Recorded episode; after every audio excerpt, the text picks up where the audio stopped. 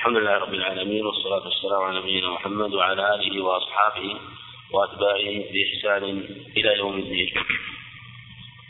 تقدم ترتيب الصفوف كما رتب المصنف رحمه الله الرجال ثم الصبيان ثم النساء.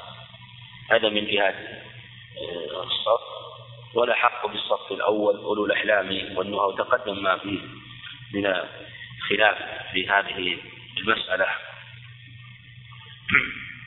وقول الحق بالصف الأول يظهر والله أعلم أنه أن كأن المسألة لحقية بالصف الأول. أما من بعده وفي هذه الحالة الأحق لمن تقدم الأحق لمن تقدم.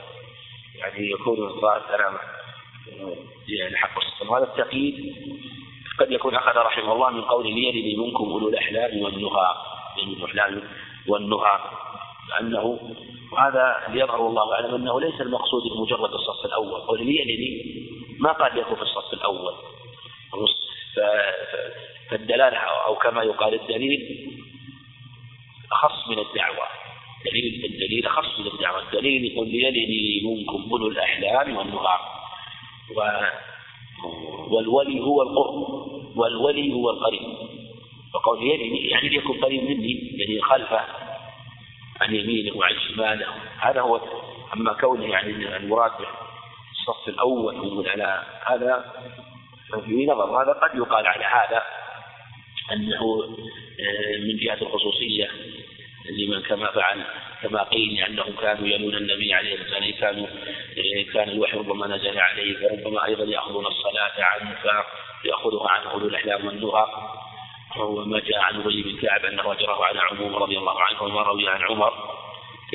وكما تقدم من الأظهر أنه حينما يستوي في الاستحقاق يستوي في الاستحقاق فيقدم الرجال.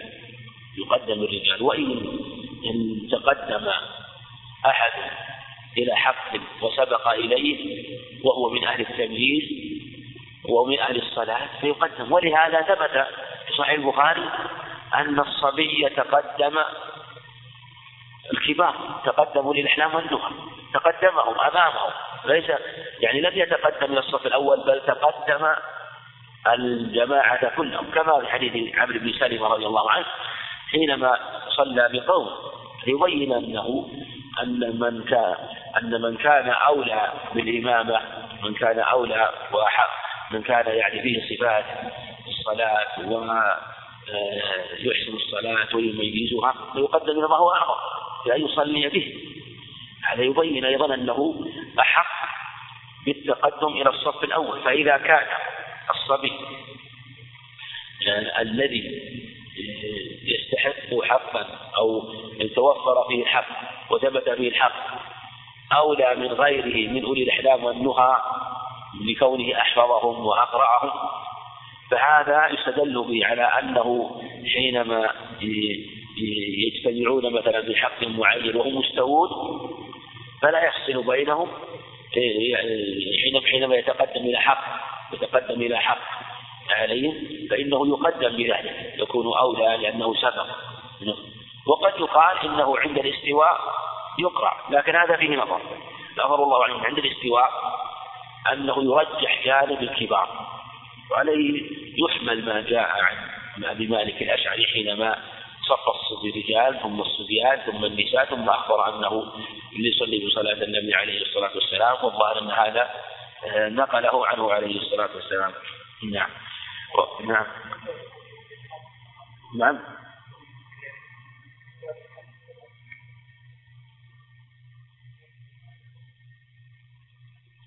يعني التقدم من الصلاة يعني؟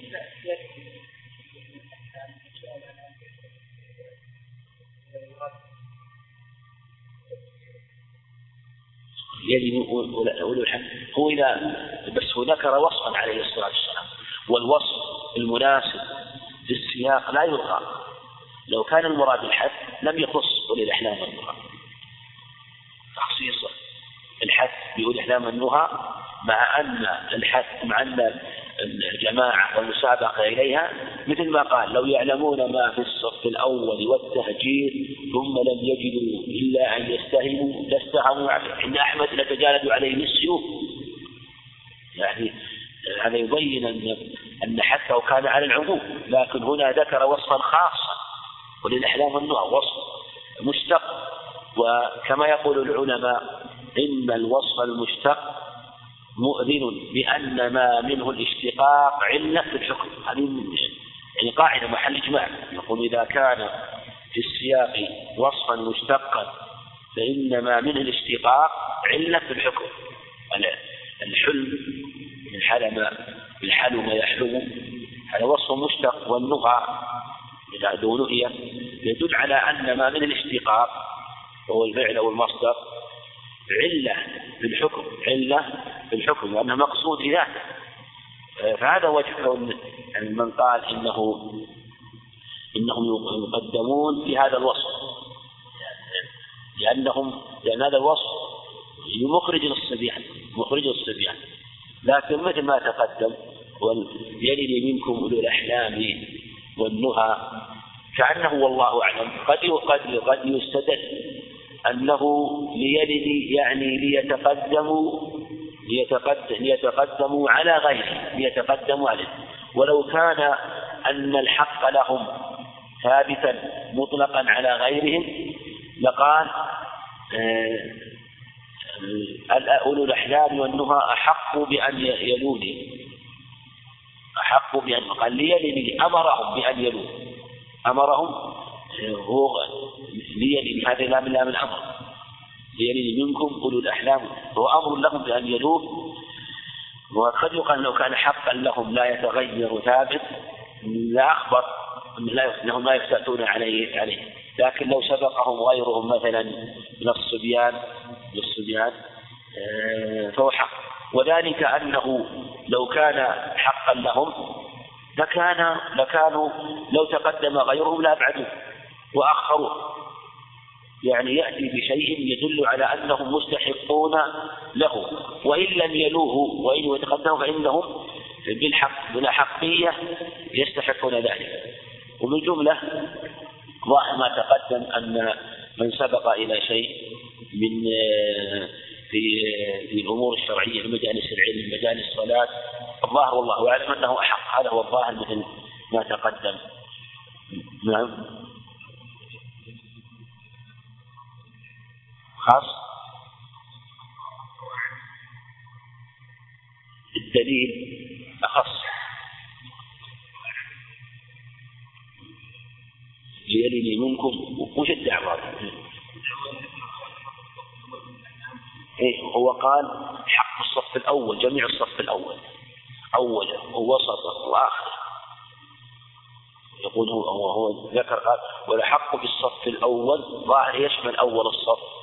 ووسط الصف آخر هذا هو الظاهر. والدليل كأنه والله أعلم فيما يلي الإمام واللي في في في آخر الصف لا يلي. في طرف الصف لا يلي. يعني هذا هذا اللي نعم. نعم.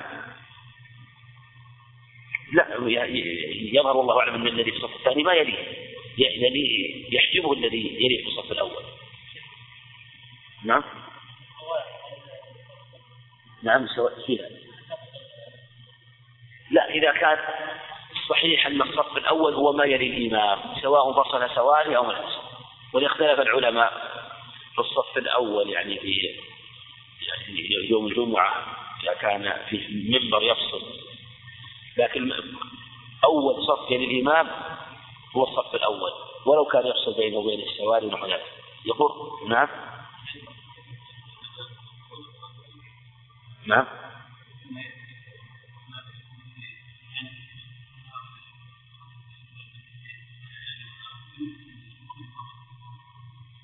متأخر عليه لا. لا ما ما يأخذ الفضيلة لكن يعني تقدم لأجل موجد. هو هو تقدم للصف الأول لأنه ما لقى موجد في الصف الآخر. لا. اللي في اللي في آخر آخر صف أفضل من اللي في أول صف. هذا محل إجماع كما حكى أبو عبد البر.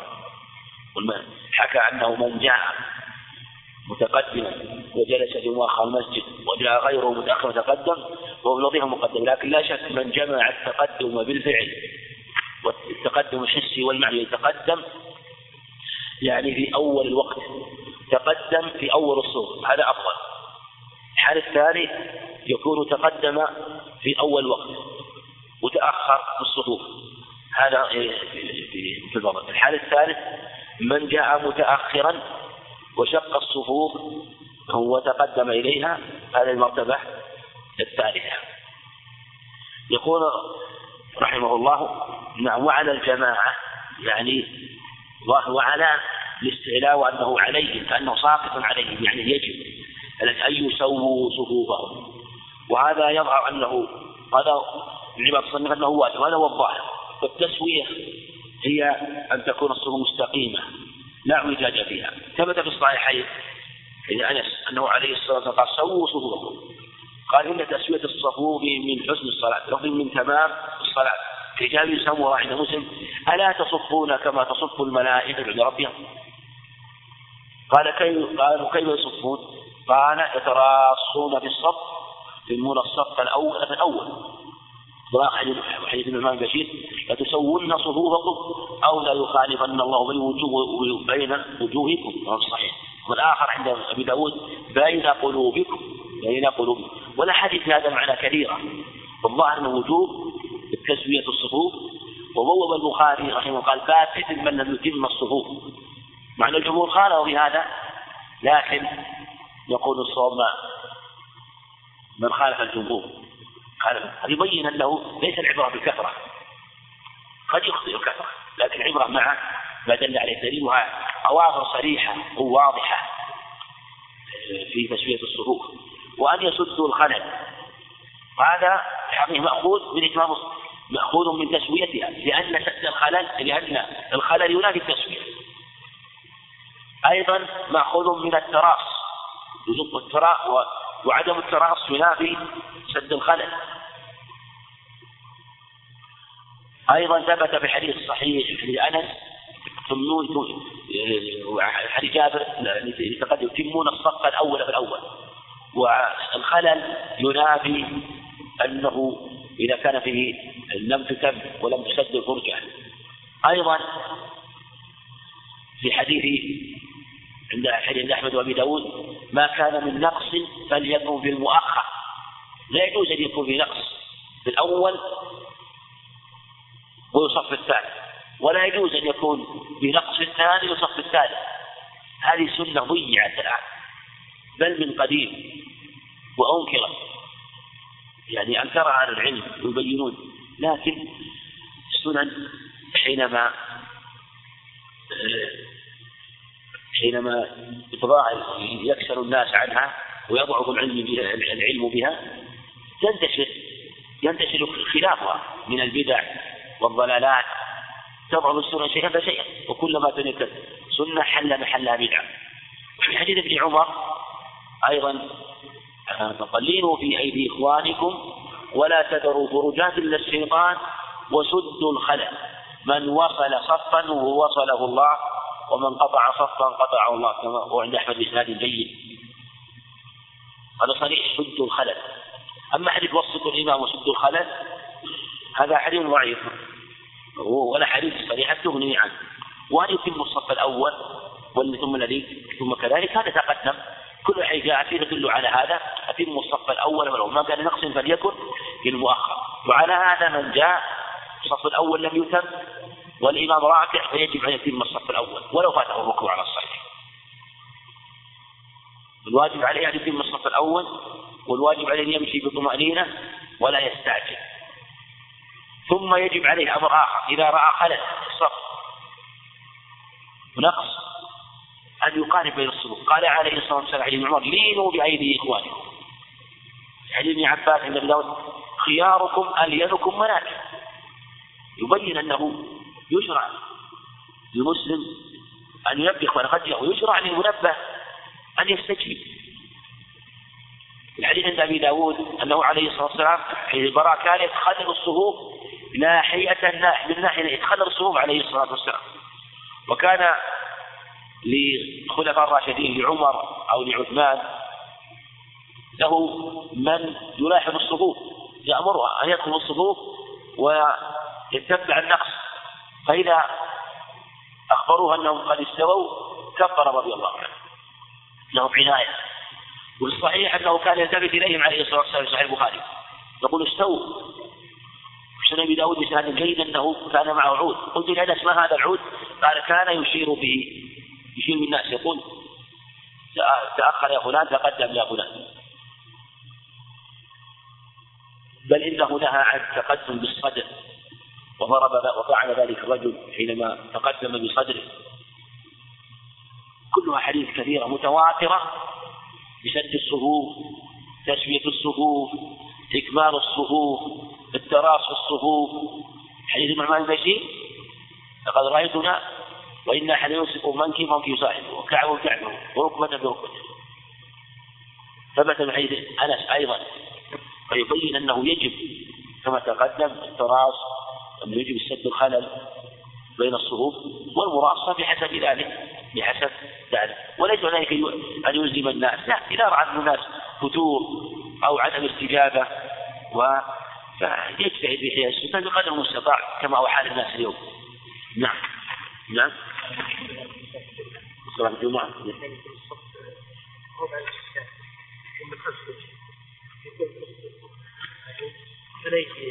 ينقطع الصف. المقصود الأصل لا يجوز الصف بين السواري كما في حديث محمود بن ربيع في أنس. قال كنا ننهى عنها ونطرد عنها طردا. في المدينة. وأحمد كنا ننهى عنها ونهى عن الصف بين السواري عليه الصلاة والسلام. لكن يجوز الصف بين السواري بحالتين الحالة الأولى إذا كان الصف قليل يعني يمكن أن يصفوا بين السواري ولا تقطع السواري. يكون صف قصير يصف من هنا إلى هنا ما ينقطع الصف. أو ازدحم المسجد ازدحم المسجد وامتلأ ولم يمكن أن الصف بين السواري جاز. وعلى هذا يحمل ما ثبت في الصحيحين أنه عليه الصلاة والسلام جعل عمودا عن يمينه وجعل عمودا يساره وجعل بين النقيض تحت وصلى بالكعبة بين عمودين. فيجوز الصلاة بين العمودين إذا كانت لا تقطع الصف. ويجوز آه، في الحالة الثانية إذا آه، مع شدة الزحام. نعم.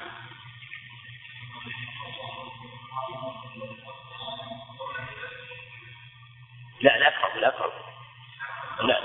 المحاذاة تكون بالكعب والركبة لأن ليس ليس العبرة بمقدم الأصابع ولا لا بمقدم القدم ولا بمؤخر لأنه قد يكون بدل يكونوا متجاورين أحدهما مثلا تكون رجلها أطول فإذا وضع الأصابع من الأصابع برز من من الخلف. وإذا وضع مثلا عقبه عند عقبه حصل تأخر من الأمام. فإذا وضع كان التساوي بالكعب والركبة استوى مع المنكب هذا يضرب العبرة بهذا محاذاة الكعب بالكعب محاذاة نعم. قال وإذا حالوا بالمناكب. حالوا بالمناكب. نفس الحديث.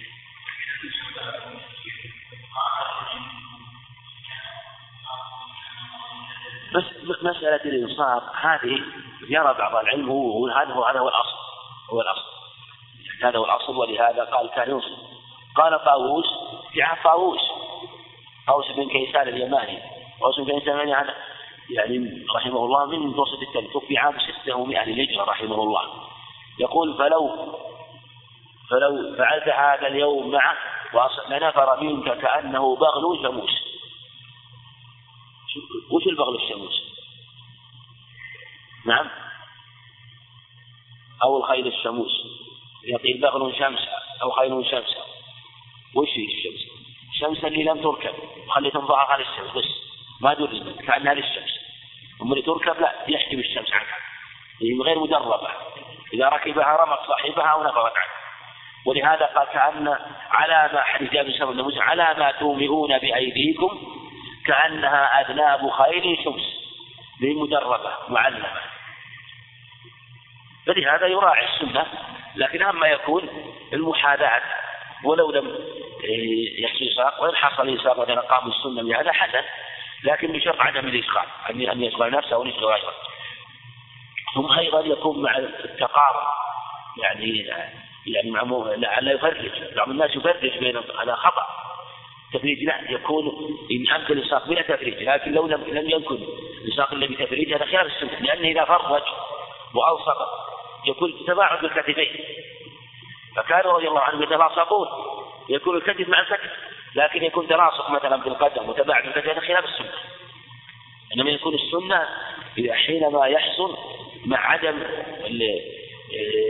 ابتعاد الكتف عن الكتف لأن حينما يفرج مع عدم التفريق يكون مستقيم يكون سمت القدم على سمت الكتف يعني سواء بسواء. لا يكون بينهم مسافة. نعم. نعم.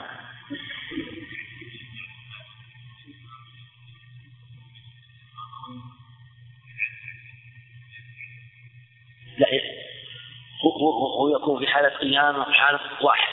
لكن لو أنه قارب بين قدمي حالة سجود ما يضر لأنه يريد أن ينضم قليلا. بس أهم شيء أن يكون في حال قيامة مستقيم. يعني كتفه على سمت إلا عند الحاجة. إذا احتاج لذلك. عند الحاجة لا بأس. نعم. نعم. إيه؟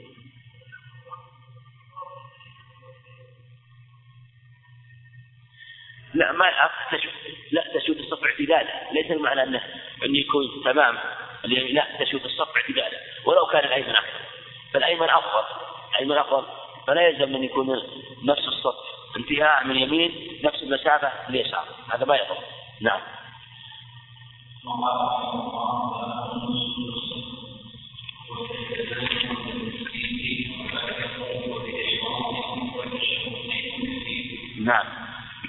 سجود باب سجود السهو سمي سهوا لأنه يكون عن نسيان أو غفلة وتوهم ولهذا لا يكون السجود إلا للسهو. يفهم يفهم منه أنه لا يسجد للعبد وهذا هو الصواب. قال عليه الصلاة والسلام صحيح مسلم من زاد من سحى فزاد ونقص فليسجد سجدتين. فليسجد سجدتين. حديث أبي سعيد الخدري في الشك عبد بن عوف ومسعود عند غلبة الظن. يعني إذا حصل شيء من الشك والتردد ولم يتبين له. وعلى هذا يتبين لنا أنه لو سهى ثم زال سهوه. هل يسجد للسهو ولا ما يسجد؟ لو إنسان مثلا سهى في الركعة الأولى. ما يدري الركعة الأولى الثانية. ثم لما أراد السجود للسهو تبين له يعني الآن يعني هو سهى ثم بنى على غلب الظن أو بنى على اليقين. فلما أراد سجود السهو بناء على ماذا؟ على أنه ألغى الشك الإنسان شك ثلاث ولا أربع يجعلها؟ ثلاث إنسان تردد. في ثلاث ولا أربع لكن يغلب على ظن أنها أربع. كيف يجعلها؟ أربع. إذا غلب على ظن أربع يجعلها أربع. غلب على ظن الثلاثة يعني هذا فرق بين السهو وغلبة كما سيأتي. طيب هو التشهد الآن سواء بنى على اليقين أو بنى على غلبة أو على غلبة الظن قبل سجود السهو تبين له الصواب وأنه صلى أربع تماما. يسجد لسهو ولا ما يسجد؟ نعم. ما يسجد. أحسن. نعم. نعم. أبو عصر زال السبب يعني ينسى في و... إذا السبب هو السهو. فما دام زالت السبب والعلة من السجود فلا حاجة. فالسهو السجود يكون زيادة. نقول ما في سجود. وما كما تقدم أنه يكون السهو بالسجود للسهو. فلو أن إنسان تعمد فعلا لا يبطل الصلاة. تعمد فعلا لا يبطل الصلاة. زاد مثلا ذكرا في غير محله نقول لا يجوز السهو. ولو أنه لو فعله سهوا شرع له. وهو سجدتان قبل التسليم. أو بعده يعني أنه له موضعان. وظاهر كلام المصنف أنه يجوز قبل التسليم ويجوز بعده على السواء. وأنه لا فرق. يجوز هذا وهذا. حتى ولو أنه بنى على اليقين فالسجود ماذا قبل السلام. لكن عند المصنف ظاهر أنه يجوز بعد السلام ولو بنى على غلبة الظن السجود شكر بعد السلام وظاهر المصنف إنه يجوز قبل السلام هذا ظاهر المصنف. والصحيح خلاف ما ذكر. وأنه إن كان السجود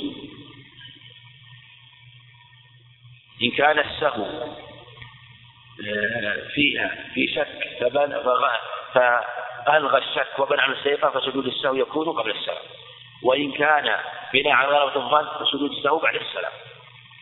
أما ما يتعلق بعد السلام قبل السلام واضح.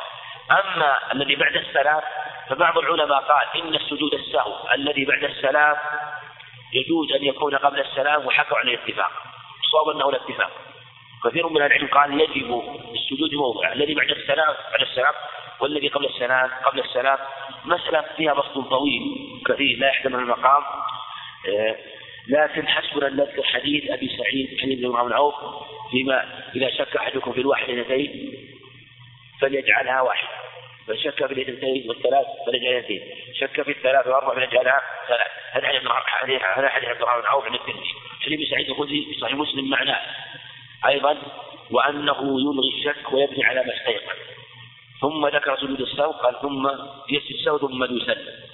ذكر سجود السهو قبل السهو حديث حديث عبد الله بن مسعود إذا شك أحدكم فليتحرى الصواب فليبني عليه ثم ليتشهد ثم ليسلم ثم ليسجد ثم ليسلم.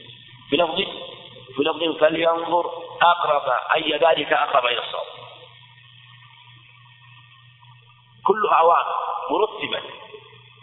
فليتحرى الصواب فلينظر أي ذلك أقرب الصواب. فليبني عليه ثم ليتشهد يتم عليه ثم ليتشهد ثم ليسلم ترتيب ثم ثم ليسجد ثم ليسلم وإذا كان الصواب أن سجود السهو بعد السلام بعد السلام. والذي قبل السلام قبل السلام هذا هو الصواب خلاصة البحث في هذه المسألة. خلاف ما ذكر المصنف رحمه الله. قبل التسليم أو بعده والذي قبل التسليم الأصل أن سجود السهو المسألة فيها خلاف على ثمانية مذاهب وأقرب الأقوال في هذه المسألة أن يقال جميع سجود السهو بعد قبل السلام إلا بموضعين. فيما إذا بنى على غالب ظنه. غالب الظن وش الرجحان. يعني إذا كان أرجح عنده. أو سلم في صلب صلاته. مثل إنسان انصرف من الظهر من ثلاث أو في العصر من ثلاث. سلم من ثلاث ركعات في الظهر أو ثلاث ركعات في العصر أو ثلاث ركعات في العشاء أو ركعات من ركعتين أو من ركعتين في المغرب. المقصود أنه سلم قبل أن يكمل صلاته. فهذا سجود السهو فيه بعد السلام. لما في الصحيحين من حديث أبي هريرة في قصة اليدين وفيه أنه عليه الصلاة والسلام لما أتى بركعتين تشهد ثم سلم ثم سجد ثم سلم. وفي حديث الإمام الحسين مسلم صحيح مسلم معناها أيضا يسلم من ثلاث. والموضع هذا الموطن الثاني إذا بنى على غالب ظنه كما تقدم في حديث ابن مسعود. غالب الظن وش شو الفرق بين غالب الظن والظن؟ نعم. يعني الشك فيه ماذا؟ مستوي. تردد ما ثلاث أربعة. لكن غلبة الظن ترجح. والإنسان قد يترجح عنده أحيانا أحيانا تقوم للركعة مثلا الثالثة في تقوم مثلا للركعة لركعة من ركعات الظهر ثم يحصل عندك تردد هذه الثالثة ولا الرابعة؟ لكن يغلب على ظنك ماذا؟ أنها الرابعة كيف غلب؟ تتذكر مثلا أنك الثالثة حصل عندك مثلا عطاس أو سمعت صوت أو سمعت مثلا من جاء يسمع في الركعة الثالثة عندك شيء. وأنت في الركعة الرابعة ما سمعت هذا. إذا يغلب على ظنك أن هذه هي الرابعة. ما سمعت والصوت سمعته قبل هذه. يعني قرائن كثيرة يعني كما يقول لا حل يعني القرائن لتحصل ربما يحصل شيء في صلاته. ففي هذه الحالة حصل عنده غلبة الظن لكن بدون قطع. ما في قطع. ابني على غلبة الظن اللي هي أرجح. أرجح. ثم تتشهد ثم تسلم ثم تسجد ثم تسجد السهو تتشهد ثم تسلم ثم تسجد ثم تسلم. هذا في هذين الموضعين. مسألة فيها خلاف كثير وخلاف مالك رحمه الله منهم من قال إن كل زيادة بعد السلام كل زيادة بعد السلام. يصلى خامس بعد السلام. الحقيقة هو وهذا الحقيقة لا يكاد ينضبط ولا دليل عليه. بل إن الدليل يكاد يكون خلاف هذا. ولهذا أجرى مالك رحمه الله ليقول الزيادة أجرى أنه إذا بنى على إذا إذا إذا بنى على اليقين يقول السجود بعد السلام. لأن إذا قلنا إن سجود السهو سجود السهو في الزيادة بعد السلام كما قال بعضهم أيهم أولى بالسلام؟ إذا بنيت على غلبة الظن بعد يعني السلام إذا بنيت على غلبة الظن ولا إذا قطعت الشك باليقين أيهم أولى بالسجود بعد السلام لو لو أخذنا هذه القاعدة واضح السؤال؟ واضح؟ يعني أيهم أولى إذا قلنا أخذنا بهذه القاعدة قلنا إن كل زيادة فالسجود بعد السلام أيهما أولى على هذه القاعدة صرف النظر بعد السلام أيهما أولى بالسجود السلام هل هو إذا بنيت على غالب ظنك أو إذا ألغيت الشك وبنيت على ما استيقنت؟ تأمل. أي عن هذه القاعدة على قاعدة الزيادة تكون بعد السلام. أيهما أولى بالسجود اليقين. لماذا اليقين؟ يعني هو أتى أتى بها تماما ومحتملا به خامسا. ولا لا؟ يعني في صلاة الظهر لو شككت هل هي الثالثة ولا الرابعة يحتمل أنها الرابعة ولا لا؟ إيش تجعل أنت؟ وتأتي طيب أربع يقين ولا لا؟ ويحتمل أنها أليس كذلك؟ ومعنى السجود ما أين موضعه؟ قبل السلام قبل السلام طيب بناء على الظن حينما جعلتها أربع جعلتها أربع الآن يغلب على ظنك أنها أربع أليس كذلك؟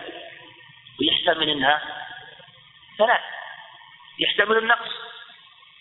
احتمال وارد لكن يغلب على الظن أنها أربع فقلنا ابن هذا الظن وتشهد وسلم ثم اسجد. بسجدين ثم سلم فكان مقتضي القاعدة أنه حينما تلغي الشك أن يكون سجود السهو في في إلغاء الشك بعد السلام.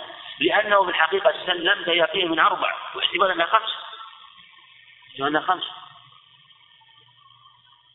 يعني من خالف أتى مثلا في حديث فإن كان زاد فالسجدتان تشفع عن صلاته يعني كان زاد يعني فرضة الظهر من الركعة وصلى خمس السجدتين تقوم مقام ماذا؟ ركعة كأنه صلى ست تشفع لصلاته وإلا كانت تغيير شرا هذا تعليل بالمعنى. لكن القصد لو كان هو سجود على مقتضى القاعدة كان السجود بعد السهو. بناء على على اليقين بعد السلام ولهذا التزم مالك رحمه الله. قال السجود التزم أظن مالك رحمه الله ما أظن. حينما يبني على اليقين يسجد بعد السلام لأنه يقين في زيادة سجود السهو زيادة. والجابر الأصل يكون الجابر الأصل ماذا؟ أن يكون داخل. داخل لا خارج. هذا الأصل. يكون داخل لا خارج فلهذا جعل في غالب الغالب على الظن بعد التسليم. لكن في هذا ما يدخل مسألة القياس والنظر فكان المقام ولهذا الإمام رحمه الله أحكم المسألة. قال أسجد كما سجد النبي صلى الله عليه وسلم. وانتهى الأمر يعني معنى أنه سجد بعد التسليم بعد بعد السلام بموضعين عليه الصلاة والسلام. فيما إذا بلغ ظنه وفيما إذا سلم يصلي صلاة قد يقول قائل طيب في حديث عبد الله بن مسعود صلى خمس. صلى خمس. أليس كذلك؟ وسجد متى؟ قبل السلام ولا بعد السلام؟ بعد السلام. لكن هذا هذا بالإجماع السجود بعد السلام. الإنسان إذا هو عليه الصلاة والسلام فرغ من صلاته. السجود لا بد منه. ولم ينبه وهذا السجود بعد السلام بالإجماع. وكونه عليه الصلاة والسلام ما قال لهم ذلك يتبين في أخبار أخرى. ولا يلزم لي نص على كل مسألة لأنه بين في عموم الأخبار عليه الصلاة والسلام نعم.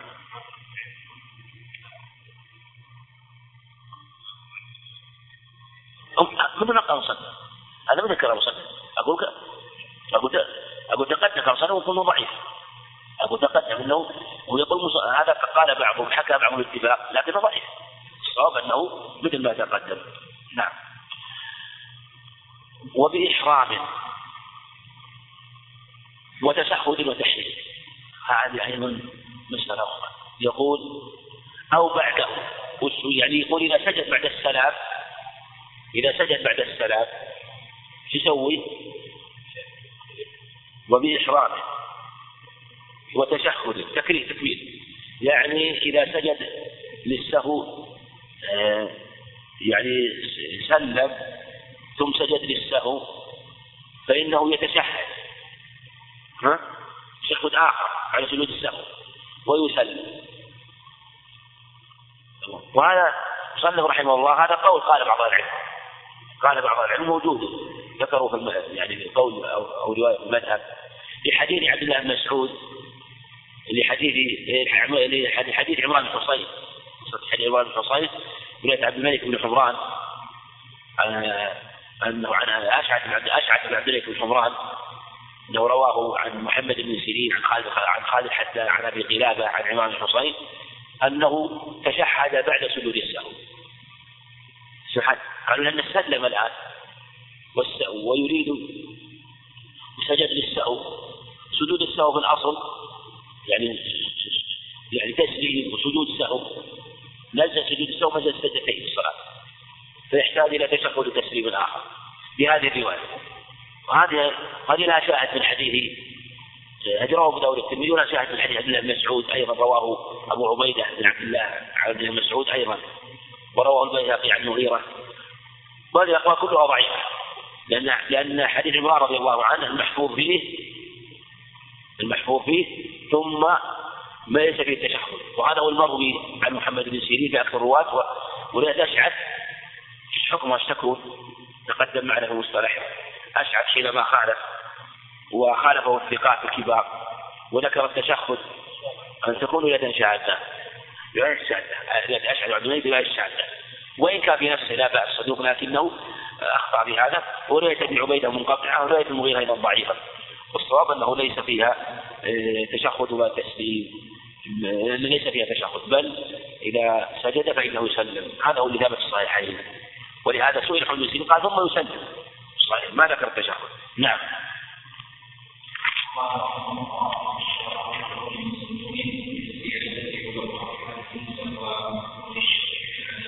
نعم.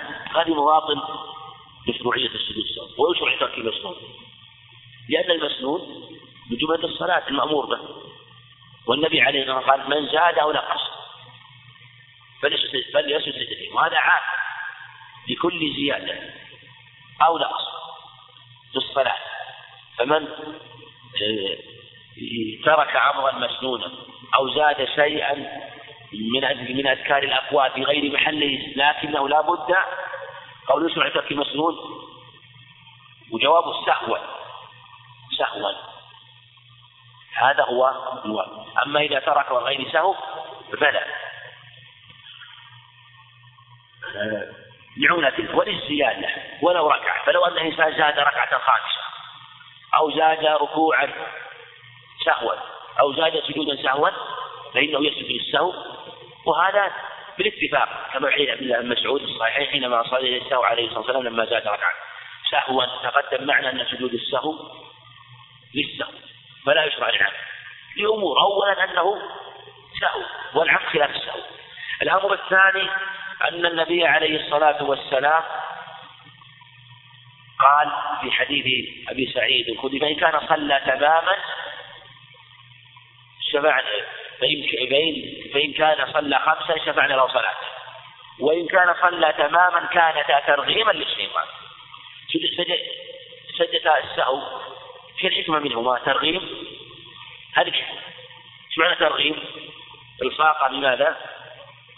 وش نعم التراب اللي هو الرغام تراب الرغام ترغيم أو بالتراب. الشيطان حينما إذا سجد العبد فإنه يلصق بالتراب ويذل ويقول جبر صلاته أريد أن ندخل على النقص والخلل. لكن رحمه ربه سبحانه وتعالى فأزال عنه النقص وذهب الشيطان خاسئا. وذهب كيده. و والعبد العبد هو من الشيطان ولا من العبد؟ من نفس المكلف. فلا يشرع السجود. أيضا يدل على أن سجود السهو للعمد للسجود للسهو للعمد أنه لو أن لو أن المصلي زاد ركعة سهوا. يسجد السهو ولا ما يسجد السهو؟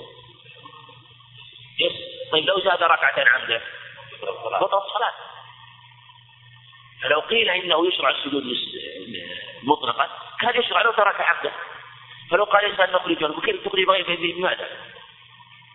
لماذا أخذت هذه؟ إذا كنت أخذت زيادة ركوع عبدا فأخرج غيرها والحكم واحد.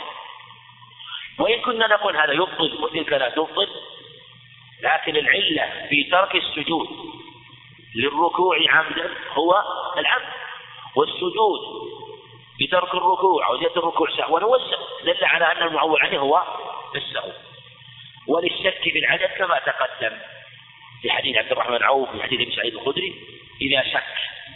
نعم.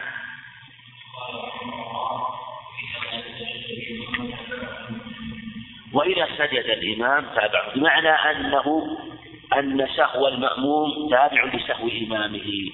فلو أيقنت أن الإمام لم يسجد وسجد للسهو فاسجد للسهو فاسجد للسهو قال النبي عليه الصلاة والسلام إنما جعل الإمام ليؤتم به. فإذا ركع فاركعوا. إذا كبر فكبروا.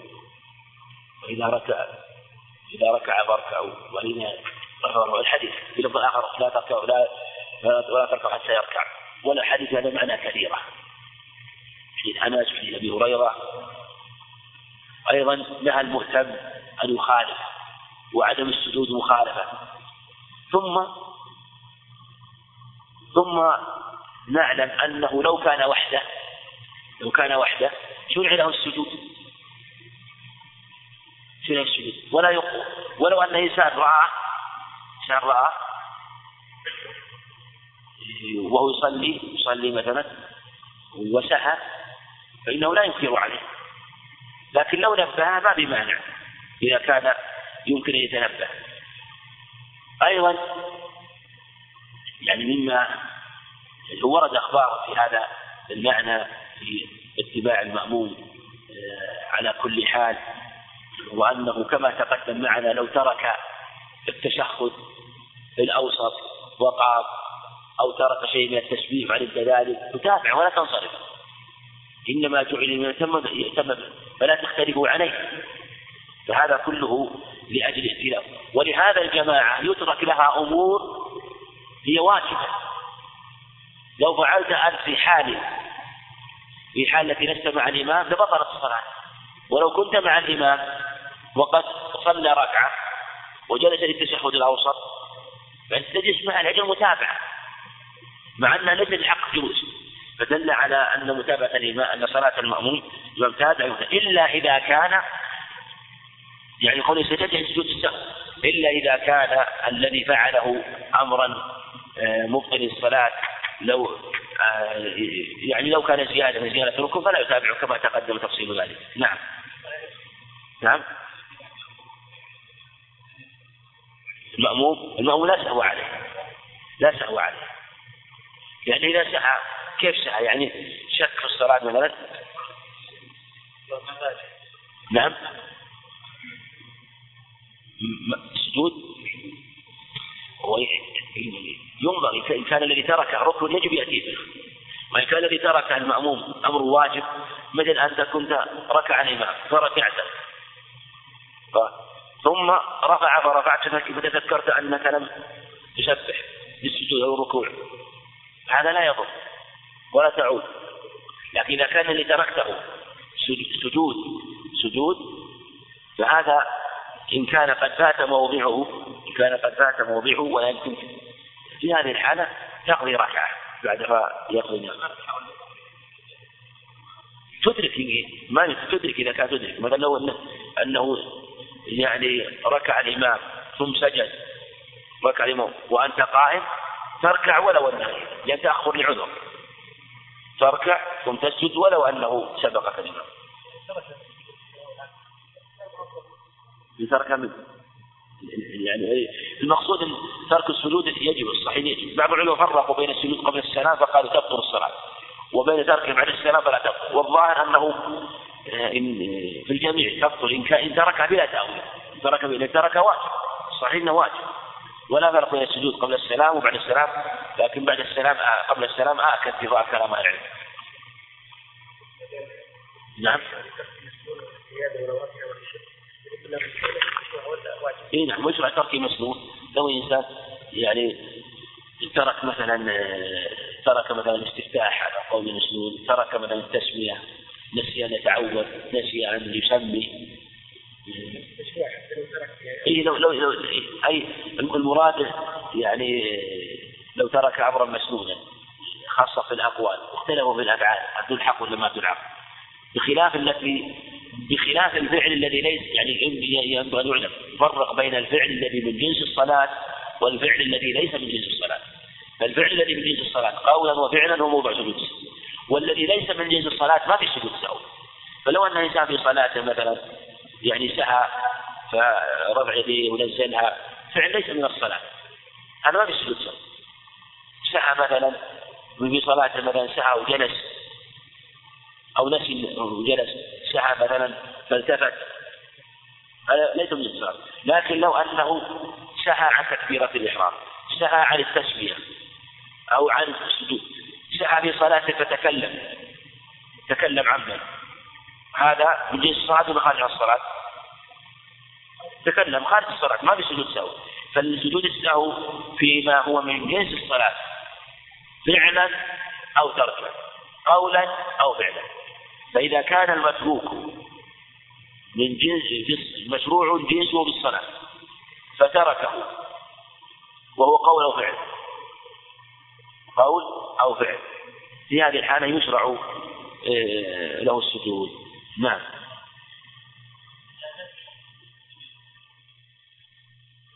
الجمهور يقولون إذا طال الفصل سقط وذهب بعض العلم وهو قول بعض السلف أنه يذكر يسجد متى ما ذكر. بعموم قوله عليه السلام في يعني قضاء الصلاة وأنها صلاة هذا قوله قول تقي الدين رحمه الله. نعم. نعم. نعم.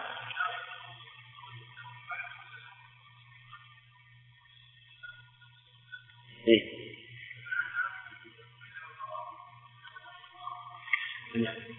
هذا نقول هذا في نقول إني الذي قام بعدما سلم الإمام إن كان انتبه مثلا انتبه ورجع للإمام قبل أن يستتم قائما يرجع. يرجع معه ويكمل يسجد معه. وإذا سلم التسليم الأخير قام. وإن كان استتم قائم. استتم قائم في هذه الحالة يرجع. لأنه واجب فات موضعه كما لو استتم الإمام قائما وترك التشهد الأوسط وعلى هذا ثم نقول للمأموم يعني سواء كان السجود قبل السلام والسلام يعني يعني مما ينبغي التنبه له هذا يخفى على كثير من الناس لو جاء لو سجد مع الإمام لو جاء من فاتته الصلاة فاته ركعتان ثم سجد الإمام للسهو وسجد مع السهو. ثم سلم الإمام هو قام يقضي. إذا قضى صلاته يشرع له أن ماذا؟ أن يسجد للسهو. سجود السهو أي الذي سجد مع الإمام. طيب ما يكفي السجود مع الإمام؟ نعم. سجود متابعة. ما, ما يكفي ها؟ سجود. فإنه ي... هذا في خلاف. بعضهم قال إنه لا لكن الظاهر أنه يسجد. يعيده مرة أخرى لأن في الحقيقة السجود متابعة وهذا مو موضوع سجود. ولهذا يدل عليه لو يعني جئت ويعني مثلا آه، لصلاة المغرب لصلاة المغرب وأدركت ركعة وأدركت ركعة المغرب وجلس الإمام للتشهد. تجلس مع التشهد أليس كذلك؟ طيب. هذا التشهد هل يغنيك عن تشهدك ولا تأتي به؟ تأتي به. ولهذا قمت تأتي بركعة وتجلس. وربما تتشهد المغرب أربع تشهدات التشهد الأوسط والأخير ثم تصلي ركعة وتتشهد ثم تصلي ركعة وتتشهد أربع تشهدات التشهد الأول اللي جئته والإمام في الركعة اللي هو الأوسط. ثم صليت مع ركعة وتشهد التشهد الثاني ثم تقضي أنت ركعة تقضي ركعتين تصلي ركعة وتجلس تشهد الأوسط في حقك ثم تصلي ركعة وتشهد التشهدين أربع تشهدات في ثلاث ركعات. فلم يغنيك التشهد معه لأن تشهدك معه للمتابعة فأتيت فأتيت بالتشهد في موضعه كذلك أيضا سجود السهو ما يغني عنه الذي أتيت به لأن نجي متابعة وموضعه في آخر الصلاة قبل السلام أو بعد السلام. لكن من تركه تأويلا أو اتباعا لغير الحمد لله فالأمر يسير. نعم باب القضاء والفوائد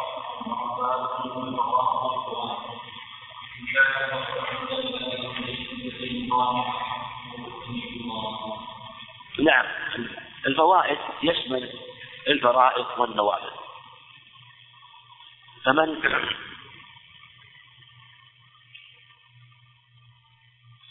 إن كان الترك عمدا لا لعذر فدين الله حق أن يقضى عندك عندك كلام الشرح كلام اشكال عليه. ارفع الصوت نعم. قد ترك لعلم قضاء الفوات لا لعذر فذهب الجمهور إلى وجوب القضاء؟ وذهب داود الظاهري وابن حزم وأصحاب الجاهلية والحكام في البحث في البحث من هذه والكتاب والرواية عن قاسم والناس أنه لا قضاء على العام غير معدوم. فقد جاء ترك الصلاة ولي ذهب شيخ الإسلام تقي الدين. ولم يجد الجمهور بدليل يدل على ذلك. مع ولم أجد دليلا كتاب ولا سنة إلا أن ورد الدليل حيث قال حيث قال النبي صلى الله عليه وسلم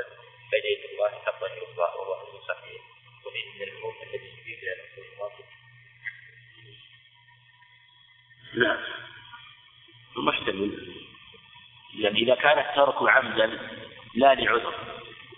فدين الله يحق أن يقضى.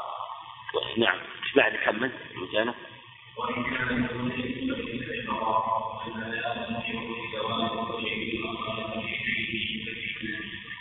يعني المصنف رحمه الله يعني المصنف في عبارة عبارة أوضح نعم عبارة أوضح.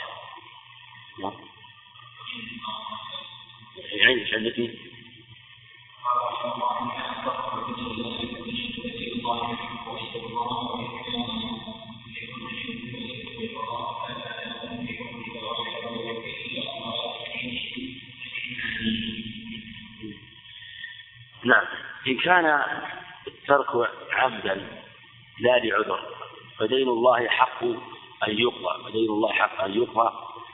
هذه المسألة ما اختلف فيها العلماء في من ترك شيئا عمدا في من ترك شيئا عمدا.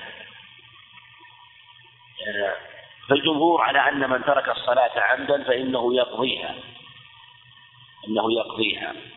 وذلك أنه في خلاف أو في تارك الصلاة هل يكفر أو لا يكفر فإن قيل إنه يكفر فلا قضاء عليه وإن قيل إنه لا يكفر فاختلف هل يقضي وإلا لا يقضي؟ هل يقضي أو لا؟ لكن كان المتروك عمدا فالصحيح أنه لا يقضي سواء قيل إنه يكفر أو لا يكفر. سواء قيل يكفر أو لا يكفر فإنه لا لا قضاء. ليس لأنه خفة الأمر لا لشدة الأمر وذلك أنه لا تقوم المعصية مقام الطاعة. ولا يمكن أن يقضي الصلاة مهما كان ولا يمكن أن تقوم للصلاة المقضية مكان مقام الصلاة المتروكة على أي حال. ما يمكن هذا. ولهذا كان الصحيح أنه آه، أن من ترك عمدا حتى خرج الوقت على خلاف هذا فإنه كافر بظاهر النصوص في هذا حيث جابر من حديث من حديث بريدة وما جاء في معنى من الأخبار الصحيحة في هذا الباب. وذلك أن الوقت محدد مؤقت فإذا كان محددا مؤقتا فكيف يقضي؟ فالتي قضى بالحق ليست صلاة والقضاء إنما جاء في من كان معذورا في من كان معذورا أما المعذور فله حاله كما تقدم المعذور له حاله سواء كان نائما أو ناسيا فحاله ليست كحال غيره على هذا نقول الصواب في هذه المسألة آه، أنه لا يقضي ومهما قضى فإنه لا يقع مكان الصلاة.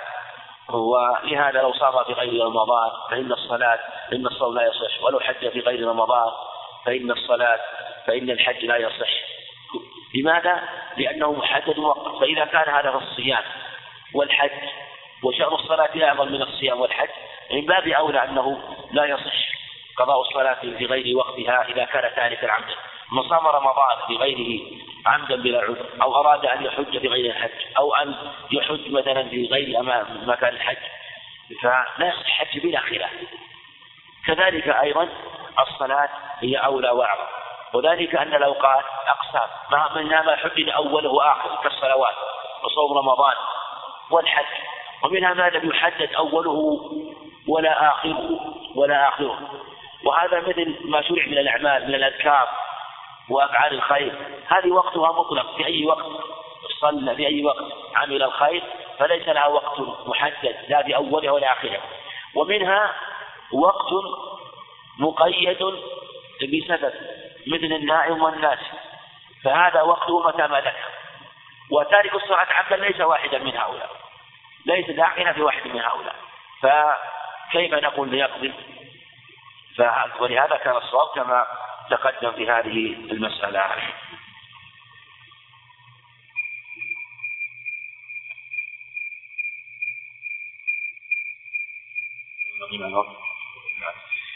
نعم. إذا كان الترك عبدا وأدلة كما تقدم والمسألة تحتاج إلى تحرير. عبارة مصنف فيها بلغ شوي تحتاج إلى تحرير. نعم. نعم.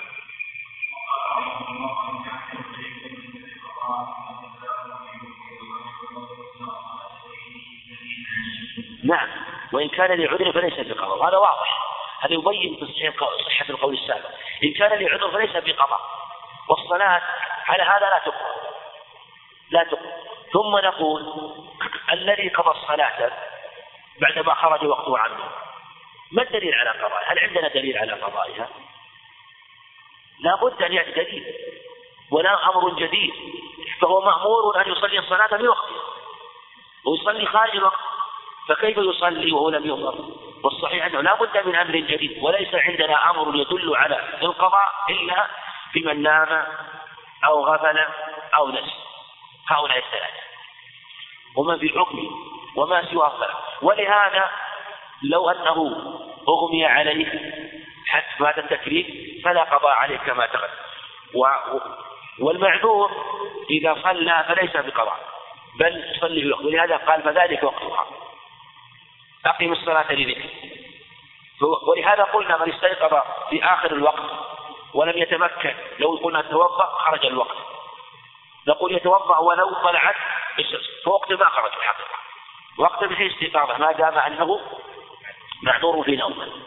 إذا كان معذورا في نومه واستيقظ يتوضأ ويصلي ولو خرج. النبي عليه الصلاة والسلام تقدم على الصحيحين أنه لما استيقظوا قال ارتحلوا عن هذا الوادي حضركم فيه شيطان لو نصابتكم فيه الغفلة. فأمرهم فتوضأوا ثم أمروا فأذن ثم صلى ركعتين. يعني وقت طويل. لماذا؟ لأنه كأنه يعني في الوقت بل هو في الوقت من حين استيقظ عليه الصلاة والسلام. بل أداء في وقت زوال العذر. يعني زال العذر فهو هو الوقت من حين زواله من نوم ونسيان ونحوه.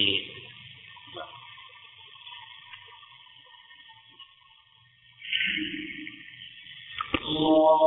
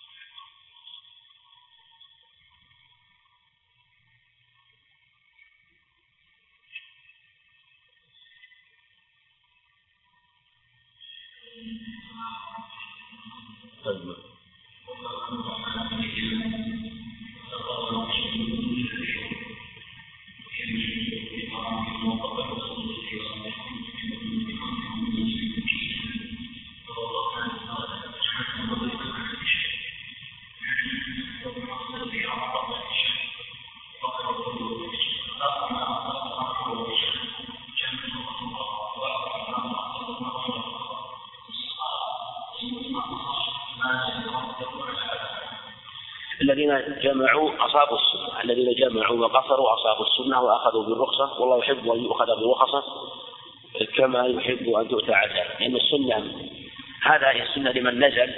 السنة لمن نزل. ولو كان قريبا من بلده إذا كان نزل فالسنة يصلي. وإذا كان أيسر له جمع التقليد جمع جمع تقليد وإن كان سائرا ما في مانع أن يؤخرها إلى العشاء. فإن أدرك الوقت قبل البلد جمع جمع تأخير وإن وصل البلد قبل ذلك صلى في البلد صلى. لكن آه، كما تقدم ما دام أنه وقفوا وكانوا واقفين ثم صلوا المغرب والعشاء بتقديم هذه الصور الجامع للمسافر. نعم. نعم. فإذا زال العذر كما تقدم في هذه الحالة ذهب انتهى يعني إذا زال العذر فإنه يبتدئ وقته ثم يبادر إليها بحسب الاستطاعة آه، وتحصيل شروطها كما لو كان غير نائم. إلا صلاة العيدين في ثانية. صلاة العيدين الأصل إما تصلى صبح اليوم الذي يثبت فيه ليكون في العيد من أبي الفطر. ليلة واحد من شوال يوم واحد من شوال هو هو يوم العيد وهو يصلي العيد. لكن لو أنهم لم يتمكنوا من معرفة الهلال أو ثبوت الهلال إلا من آخر يوم فلم يثبت عندهم إلا من آخر يوم بعدما زالت الشمس. فالسنة أن يؤخروا الصلاة إلى الغد. كما فيما روى أحمد وأبو داود من حديث أبي عمير بن أنس عن عمومة الله أن ركبا جاءوا إلى النبي عليه الصلاة والسلام من آخر النهار فشهدوا أنهم أهلوا الهلال بالعشية فأمر الناس أن يفطروا وأن يغدوا إلى مصلاهم من الغد. وهذا يبين أن وقت العيد يخرج بزوال الشمس. والنبي عليه الصلاة والسلام لم يأمر الناس أن يصلوا العيد بعد صلاة الظهر. يبين أنه إذا زالت الشمس فإن الصلاة تصلى من الغد. صلى من الغد. وفيها دلالة على أن وقت العيد من أول النهار بخلاف الجمعة فإنها من آخر النهار. ولهذا أمرهم عليه الصلاة والسلام أن يفطروا وأن يصلوا بالغد كما تقدم. وعلى هذا تكون الصلاة في ذلك الوقت هي وقت هو يوم العيد وصلاتها صلاة العيد. لكن لو قال لو قال نريد أن نصلي العيد في هذا اليوم من آخر النهار غفر والله أعلم أنه لا يشرع أنه لا يشرع أن يصلوا من آخر النهار. بل السنة أن يؤخروها وأن تكون في وقت هكذا كان يصلي النبي عليه الصلاة والسلام من أول النهار كما عبد الله ساعتنا هذه كنا قد فرغنا من الصلاة كما عند أبي داود وكذلك أيضا هو عليه الصلاة والسلام أمرهم بذلك وهذا هو وقتها لأنهم معذورون لأنهم لم يعلموا بالهلال إلا من آخر النهار. نعم.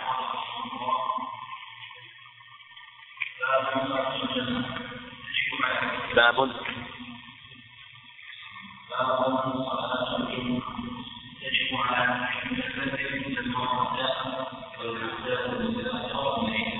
الجمعة من الاجتماع. يعني هذا يعني الأصل لكن يعني في اشتقاقها أو من الجمع. لكن تسميتها جمعة اختلف العلماء فيه لما سميت جمعة وأصح الأقوال وأقربها أنه جمع فيها خلق أبينا آدم في آخر ساعة من عصر يوم الجمعة. لما روى سلمان رضي الله عنه عن النبي عليه الصلاة والسلام قال لما تدري أتدري لما سمي يوم الجمعة؟ لأنه جمع الله فيه خلق أبينا آدم. وعند أحمد برواية علي بن أبي طالب عن أبي هريرة أيضا شاهد آخر حديث سلمان قال لأن الله جمع فيه طينة أبيك آدم.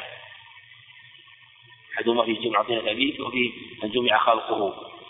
وهذا وهذا أيضا فضل جاء في الجمعة بما يتعلق بساعة الجمعة وآخر الجمعة وفضلها معلوم من الأدلة وخير يوم طلعت فيه الشمس يوم الجمعة كما في الحديث الصحيح عن عند مسلم. وكذلك عن أوس بن أوس روى أحمد وأهل السنن أنه عليه الصلاة والسلام أكثروا عليه الصلاة يوم الجمعة. في ليلة الجمعة فإن صلاتكم تعرض عليه قال ورسول كيف تعرض صلاتنا عليك وقد أرمت؟ أرمت يعني بنيت أصبح أرممت.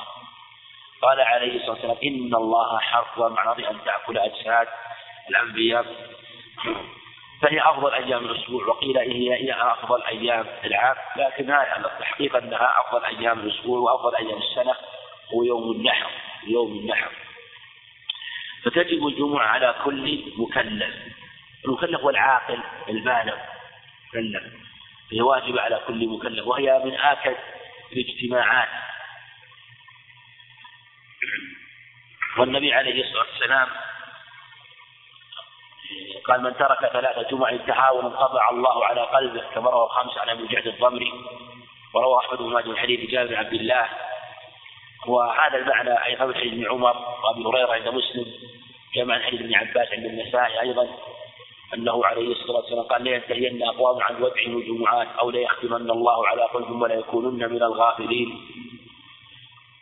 فالاحاديث في تحذير من التهاون بها كثيرة. إلا المرأة.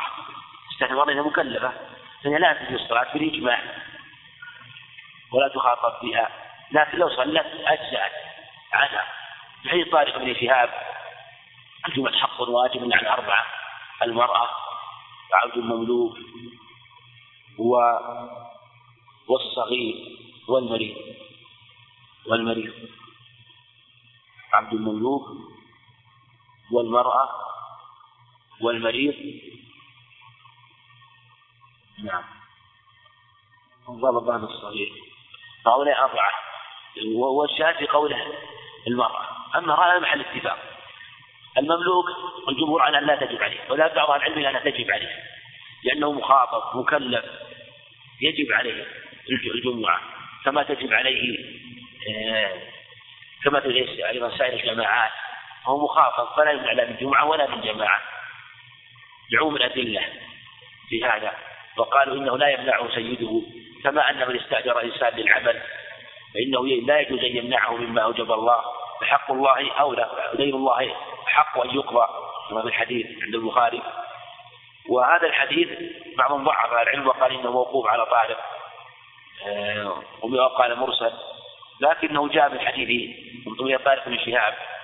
وروى الحاكم عن أبي موسى الأشعري وطارق بن عن أبي موسى الأشعري. لكن صح الخبر وهو حجة في عدم وجوبها على المملوك. أما ما يتعلق بالمريض أيضا فهو صحيح محل اتفاق المريض معذور. من سمع النداء في الوجب فلا صلاة له إلا من عذر. فإذا كان آه، معذورا فهو غير مكلف. والنبي عليه الصلاة والسلام عذر عذر المريض ما هو اشد بما هو أهم وهو أنه لو ترك الصلاة قائما اللي يصلي جالس ركن في الصلاة. ركن في صلاة الصلاة فهذا من باب أولى وقبله هو المسافر المسافر هذا قول الجمهور. قال لا تجب عليه الصلاة. وذهب آخرون إلى أن تجب عليه الصلاة بعموم الأدلة. وأنه مخاطر تجب الجمعة والجماعة. والنبي عليه الصلاة والسلام قال من سمع النداء فالوجه فلا صلاة له. والمسافر من المكلفين. ولا دليل يخرج المسافر.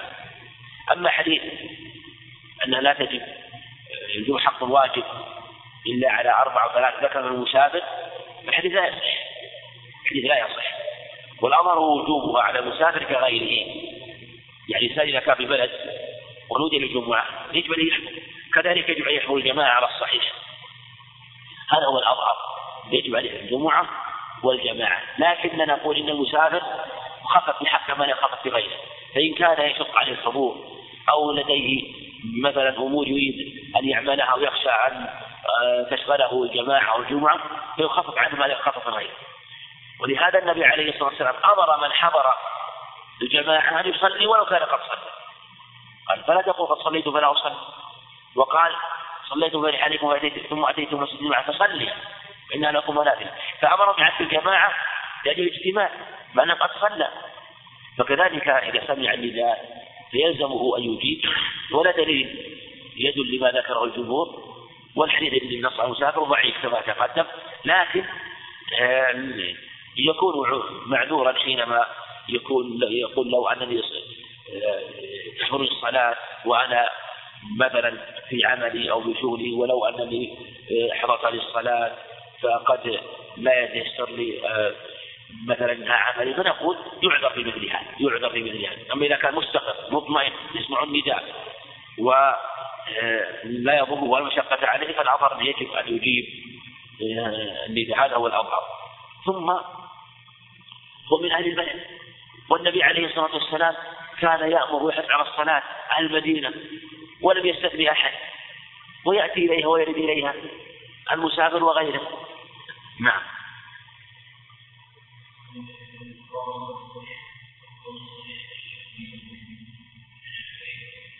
الله أعلم. يقول تحتاج حديث طارق بن شهاب صريح.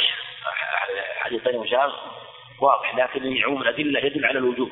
عموم الأدلة ويغلب على ظن ان عبد البر في كتابه الاستذكار أو التمهيد ذكر القول بالوجوب عن جماعة من العلم باحتمال المال إلى هذا المال إلى هذا أو أي ذكر بحثا جيدا في يراجع في في الاستذكار أو التمهيد. واللي موجود في موجود في التمهيد نعم.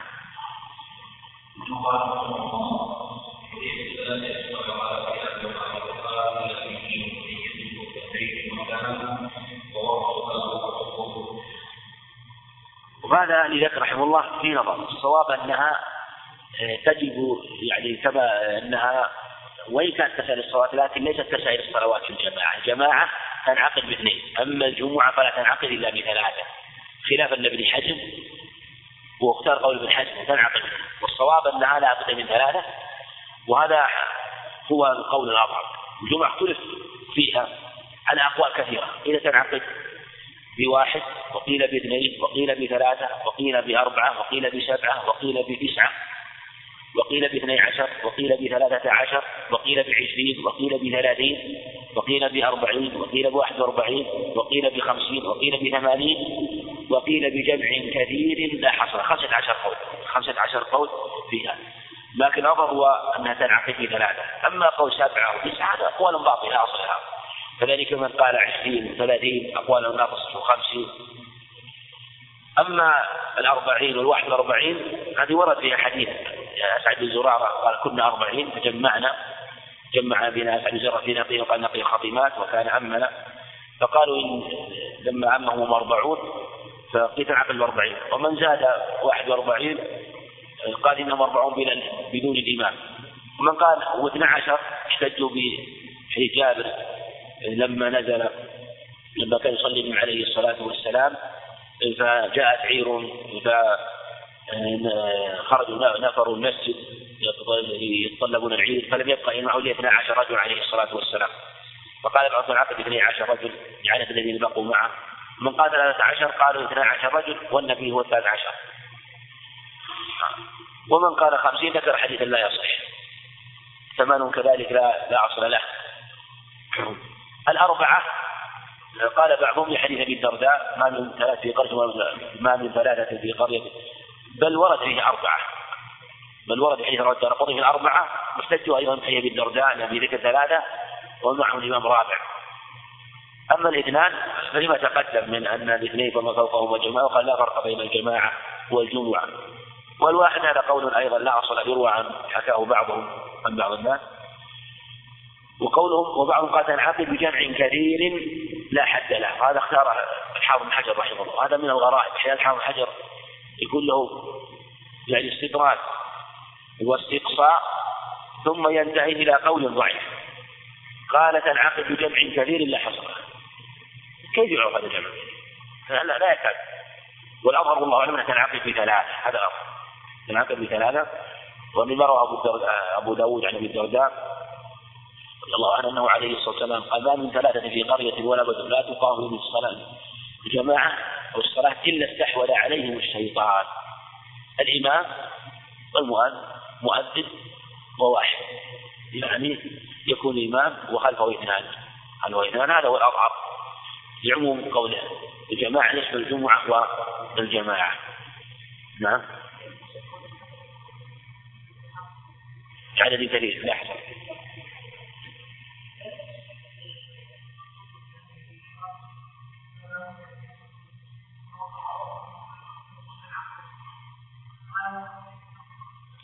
بس الضابط كثرة يعني ما العرض هذه كثرة. لو تروح لو تروح البلد يعني يعني الناس بعض الناس عندهم العشرة كثير يقولون بعض الناس يعني ما في ما في عرف هذه ما فيها عرف يطلقها يعني ما لها عرف يطلقها ثم ثم الكثرة هذه لو صار مثلا هنا جماعة كثيرين هنا جماعة كثيرين هل يقيمون أو جمعة أو جمعة أو تقام الجمعة واحدة؟ يعني ولهذا نقول انه لابد أن يكون شيء من قول منضبط قول منضبط يعني حتى لا يحصل اضطراب. وهي كسائر الصلاة لا تخالف إلا بمشروعية الخطبتين. قبلها وهذا هو الصواب انها تجب لها الخطبتان. هو قول الجمهور وذهب بعض العلم إلى انها لا تجب إلا خطبة واحدة. وذهب الحسن إلى انها لا تجب خطبتان. والصواب أنه تجب الخطبتان ثبت في الصحيحين أنه عليه الصلاة والسلام يخطب خطبتين. يجلس بينهما. صحيح عن ابن عمر. وهي أخبار كثيرة. وقال صلوا كما رأيتم يصلي. بقوله تعالى يا أيها الذين آمنوا إذا نودي الصلاة يوم الجمعة فاسعوا إلى ذكر الله. وذكر الله هو الخطبة. يعني ما فيها وأعظم ما فيها من الخطبة وهي يدل عن أمر السعي إليها وغير الخطبة. كان النبي يخطب عليه الصلاة والسلام يقول صلوا كما رأيتموني أصلي. وقته وقت الظهر هذا هو قول الجمهور واستدلوا بما في مسلم أنه كان يصلي إلى استدلوا حديث أنس أنه كان يصلي إلى مالك الشمس عليه الصلاة والسلام. وذهب آخرون انه صلى انه وقتها قبل الزواج على خلاف في هذا المساله فيها خلاف كثير لكن إلى على أدلة مشتملة والأظهر أخذ بقول الجمهور أن لا تصلى إلا بعد الزواج صلى إلا بعد الزواج هذا هو الأظهر. وما جاء من الادله التي في هذا محتمله وإن ورد في صحيح مسلم أنهم كانوا ينصرفون من صلاة الجمعة قال وذاك حين الزواج حين الزواج. صريح أنهم ربما فرغوا من الصلاة قبل الزواج. يعني هذا لا ينكر من صلى قبل الزواج ولكن أخذ بقول الجمهور احوط وجاءت أحاديث في هذا الباب فيها ما هو يدل على يصلي إذا زالت الشمس أو مالت الشمس فيها ما من أنه ذاك حين الزوال كانه والله حين الزوال يعني أنه بادر اليه بعد الزوال مباشرة خاصة أن الشمس تلك البلاد يعني ربما يتأخر الظل ولا يتبين الظل. آه، إلا بعد وقت طويل. والنبي عليه الصلاة والسلام كان يقصر خطبته ويقيم صلاته. فلهذا ربما كانت قريبا من زوال مباشرة بعد الزوال والوقت بعدها ليس بالطويل. فلهذا كان آه، ذكر جابر في هذا الحين وجاءت في هذا أخبار كثيرة. والحافظ رحمه الله والبخاري أشار إلى هذا رحمه الله وأن وقتها إذا زالت الشمس وذكر آثارا عن بعض السلف عن أيضا إثباتا بعد الزوال أما حديث عبد الله بن سيدان أنه صلى مع عمر رضي الله عنه مع أبي بكر وعمر وعثمان وأنهم صلوا قبل الزوال بعضها حين الزوال وحديث لا يصح الاثر لا يثبت لأن عبد الله بن سيدان هذا تابعي وإن كان كبير لكنه مجهول. نعم.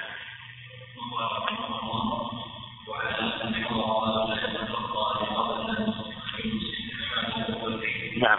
هذا واجب لأن النبي عليه الصلاة والسلام أمر من حضر قال يعني إذا قلت لصاحبك يوم أنصت فقد لغوت. فقد لغيت. واللغو اختلف فيه. حين قلت الباطل والصحيح أن اللغو يشمل كل قول باطل من اللغو الذي لا معنى له والهزل وكذلك اللغو بمعنى قبيح الكلام كله في لغة العرب يدخل فيه اللغو. يشمل هذا وهذا. يعني قلت لهوا من القول لأنك في وقت الواجب عليك أن تسمع فمن تكلم فقد لغى. لكن أحسن أن يقال اللغو معنى أنه لا جمعة له وأنه لا ثواب له وإن كانت الجمعة سقطت عنه وأسعت لما روى أبو داود عن عبد الله بن عمرو ومن لغى فلا جمعة له ومن لغى فلا جمعة له. وأحسن ما يفسر قول النبي عليه الصلاة والسلام قوله أنه من لغى فلا جمعة له. هذا هو المعنى يعني أنه لا ثواب له وإن صلى الجمعة ولهذا في حديث ابن عباس رواية مجارب عند عند عند أحمد.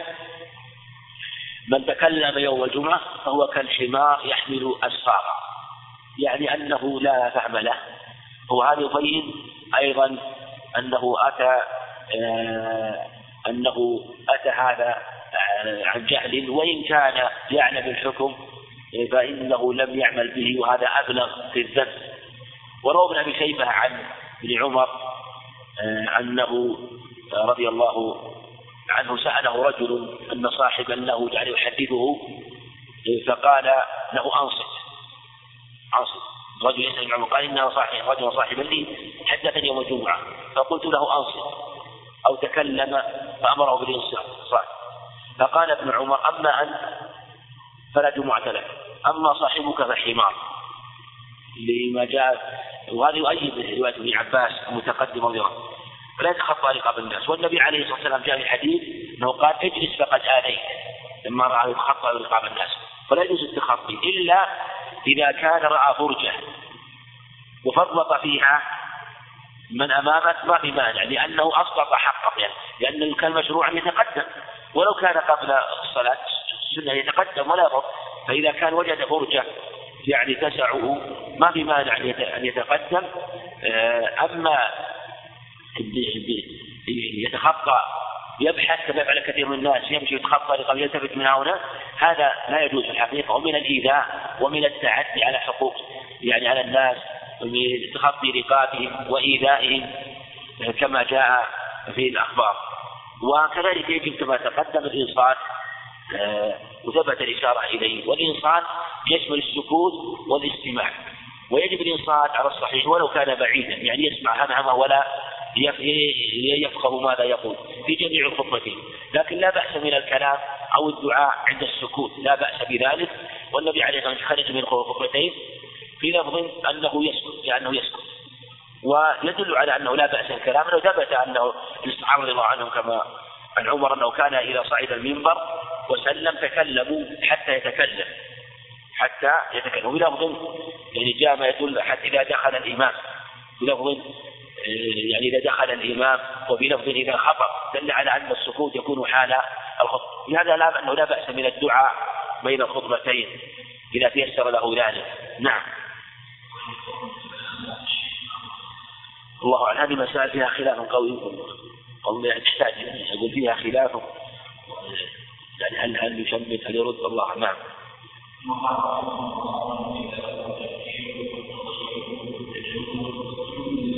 التبكير ثابت في الصحيحين لأن النبي عليه الصلاة والسلام صحيح قال من اغتسل غسل الجنابة ثم راح في الساعة الأولى. وقال عليه الصلاة والسلام من أحد أوس بالأوس عند أحمد السنن من بكر وابتكر ودنا وأنصت ومشى ولم يركب. ولم كتب له كتب له بكل خطوة أجر سنة أجر صيامها وقيامها. أجر صيامها. هذا في الأخبار الكثيرة من التبكير. وعموم الأدلة عموم الأدلة في فضل تبكير صلاة الجماعة والتطيب والتجمل. هذا ثابت أيضا في الصحيح عن سعيد الخدري وأن أنه التطيب.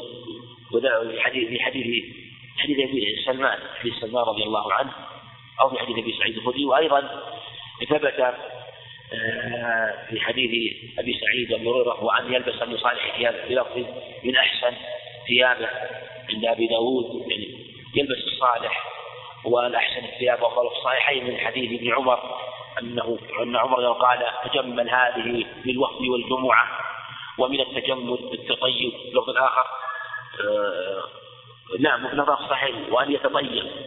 وأن يمس من الطيب. وفي حديث سعيد الخدري نعم. وأن يمس من الطيب. يمس من الطيب. لفظ آخر ولو من طيب امرأته أو من طيب أهله يعني على تأكل الطيب.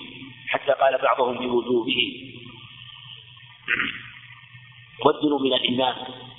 اللفظ الآخر عند أبي داود ادنوا من الإيمان واحضروا الذكر وأقلوا اللغو وفي لفظ كان يقل له عليه الصلاة والسلام.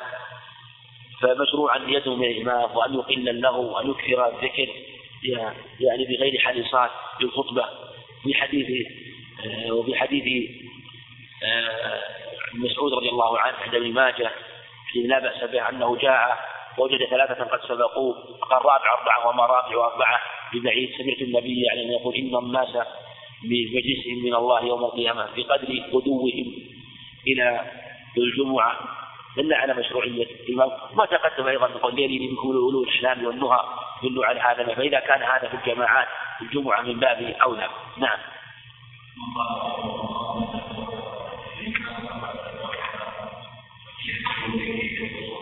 نعم. وهذا لعون قول عليه الصلاة والسلام في هريرة ومعنى حديث عائشة. من أدرك ركعة من الصلاة فقد أدرك. من أدرك ركعة من الجمعة يضيف إليها أخرى من جاء الإمام راكع فركع معه واجتمع في الركوع قبل أن يرفع يعتبر مدرك الركوع كما لو أدرك الإمام في غير يوم الجمعة. من أدرك ركعة من الصلاة فقد أدرك.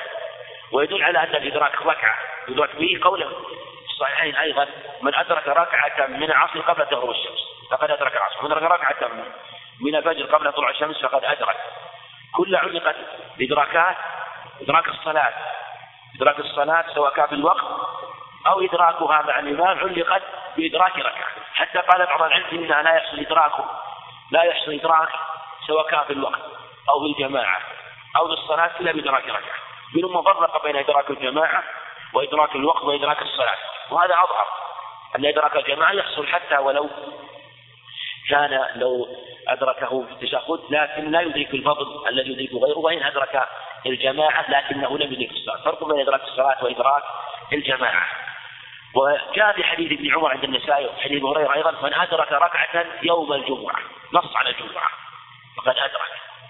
من أدرك اليوم فقد أدرك. وهو إسناد الصحيح كما قال بعض العلم. وهذا أيضا هو قاله جمع يعني عليه أهل العلم عليه أهل العلم قاطبة وإذا فاته الركعتان وجب أن يقضي أربعا هذا محل اتفاق من الصحابة رضي الله عنهم أنه إذا فاته الركعتان قضى أربعا لأنه يصليها ظهرا وهي في يوم العيد رخصة. يعني إذا اجتمع العيد والجمعة فإنه يرخص في الجمعة. فمن صلى العيد في أول اليوم فلا جمعة عليه. لكن تقام الجمعة. بما في حديث زيد بن ثابت أنه سأله معاذ رضي الله عنه هل اجتمع في عهد رسول الله صلى الله عليه وسلم في عيدان قال نعم. قال ماذا صنع قال إنا مجمعون. فمن شاء فليجمع. قال أقام الجمعة وقال إنا مجمعون فمن شاء فليصلي. لفظ آخر عن حديث أبي داود من حديث أبي هريرة عند أبي داود إنا مجمعون. إن حديث ثابت أنه صلى صلى الجمعة ثم قال من شاء فليصلي. من شاء فليصلي. يعني ورخص لمن صلى العيد أن لا يصلي الجمعة. وجاء أيضا في حديث عبد الله بن حديث ابن عباس لما أن أبا الزبير لما أن عبد الله بن الزبير رضي الله عنه لما كانت الولاية والخلافة في زمن له وافق العيد الجمعة. فصلى العيد بكرة فلم يح فلم يصلي إلا العصر فلم يخرج إلا العصر. فسئل ابن عباس عن بين كان أصاب السنة. هذا من أصح الأخبار في هذا الباب أنه إذا اجتمع العيد والجمعة فإن العيد يغني عن الجمعة فلا جمعة على من صلى العيد. ومن لم يصلي العيد يجب عليه الجمعة. لا بد من الاجتماع إما الجمعة لكن إذا صلى العيد مع الناس أغنته عن الجمعة. لكن يجب على الأئمة الذين يقيمون الجمعة يصلوها. فالذين يقيمون الجمعة يصلونها. لقول النبي عليه الصلاة والسلام إنا مجمعون. شاف يجمع كذلك عثمان رضي الله عنه أذن للبوادي وأقام هو رضي الله عنه الجمعة لما صلوا معه العيد. دل على أن من كان أن أن المساجد التي صلى فيها الجمعة تقام فيها الجمعة. لكن إذا أقيمت الجمعة من لم يحضر الجمعة ممن صلى العيد؟ هل أن يصلي الظهر؟ أو لا؟ الجمهور يقولون من صلى من صلى العيد ورخص له في الجمعة فلم يصلي فالجمهور قال يصليها ظهرا قال يصليها ظهرا. وبعض العلم قال إنه لا ظهر عليه. وهذا القول الحقيقة قول قوي هو أظهر القول بأنه تجب الظهر في ذلك اليوم لم يذكروا له دليلا واضحا. النبي عليه الصلاة والسلام قال إنا مجمعون فمن شاء فليجمع. ولم يأمر بصلاة الظهر. يدل عليه أن عبد الله بن الزبير لم يخرج إلا العصر فظاهر حتى أن ظاهره أنه لم يصلي الجمعة. لكن نقول صراحة أنه يدل على أنه لا تجب الظهر على من صلى العيد لأنه إما أن يصلي الجمعة فإذا لم يصلي الجمعة فصلاة الظهر في هذه الحالة لا حاجة لها. لأنه كيف يصلي الظهر؟ لأننا نقول إن صلاة الظهر إن صلاة الجمعة صلاة مستقلة وليست بدلا من الظهر. محتمل لو قلنا إنها بدل من الظهر فصلى الظهر لأنه لم يصلي الجمعة محتمل. لكن نقول إن الجمعة ليست بدل من الظهر. لقول النبي عليه الصلاة والسلام صلاة لقول عمر رضي الله عنه صلاة الجمعة تمام غير غير قصر على لسان نبيكم صلى الله عليه وسلم. هي تمام غير قصر فليست بدلا منها. هي صلاة مستقلة. ثم كيف نقول إنها بدل منها؟ معنى أنه آه، يصليها ظهرا إذا لم يصلي الجمعة. فالظهر لا تقوم مقام الجمعة إلا في حق من وجبت عليه. أما هذا فلم تجب عليه. هذا لم تجب عليه الجمعة. لم تجب عليه الجمعة. وصلى العيد في أول الأمر في أول النهار. فلهذا نقول إنه لا تجب عليه فيما يظهر فيما تقدم لكن إذا صلى احتياطا أخذا بقول الجمهور كان أولى والله أعلم وصلى الله وسلم وبارك على نبينا محمد.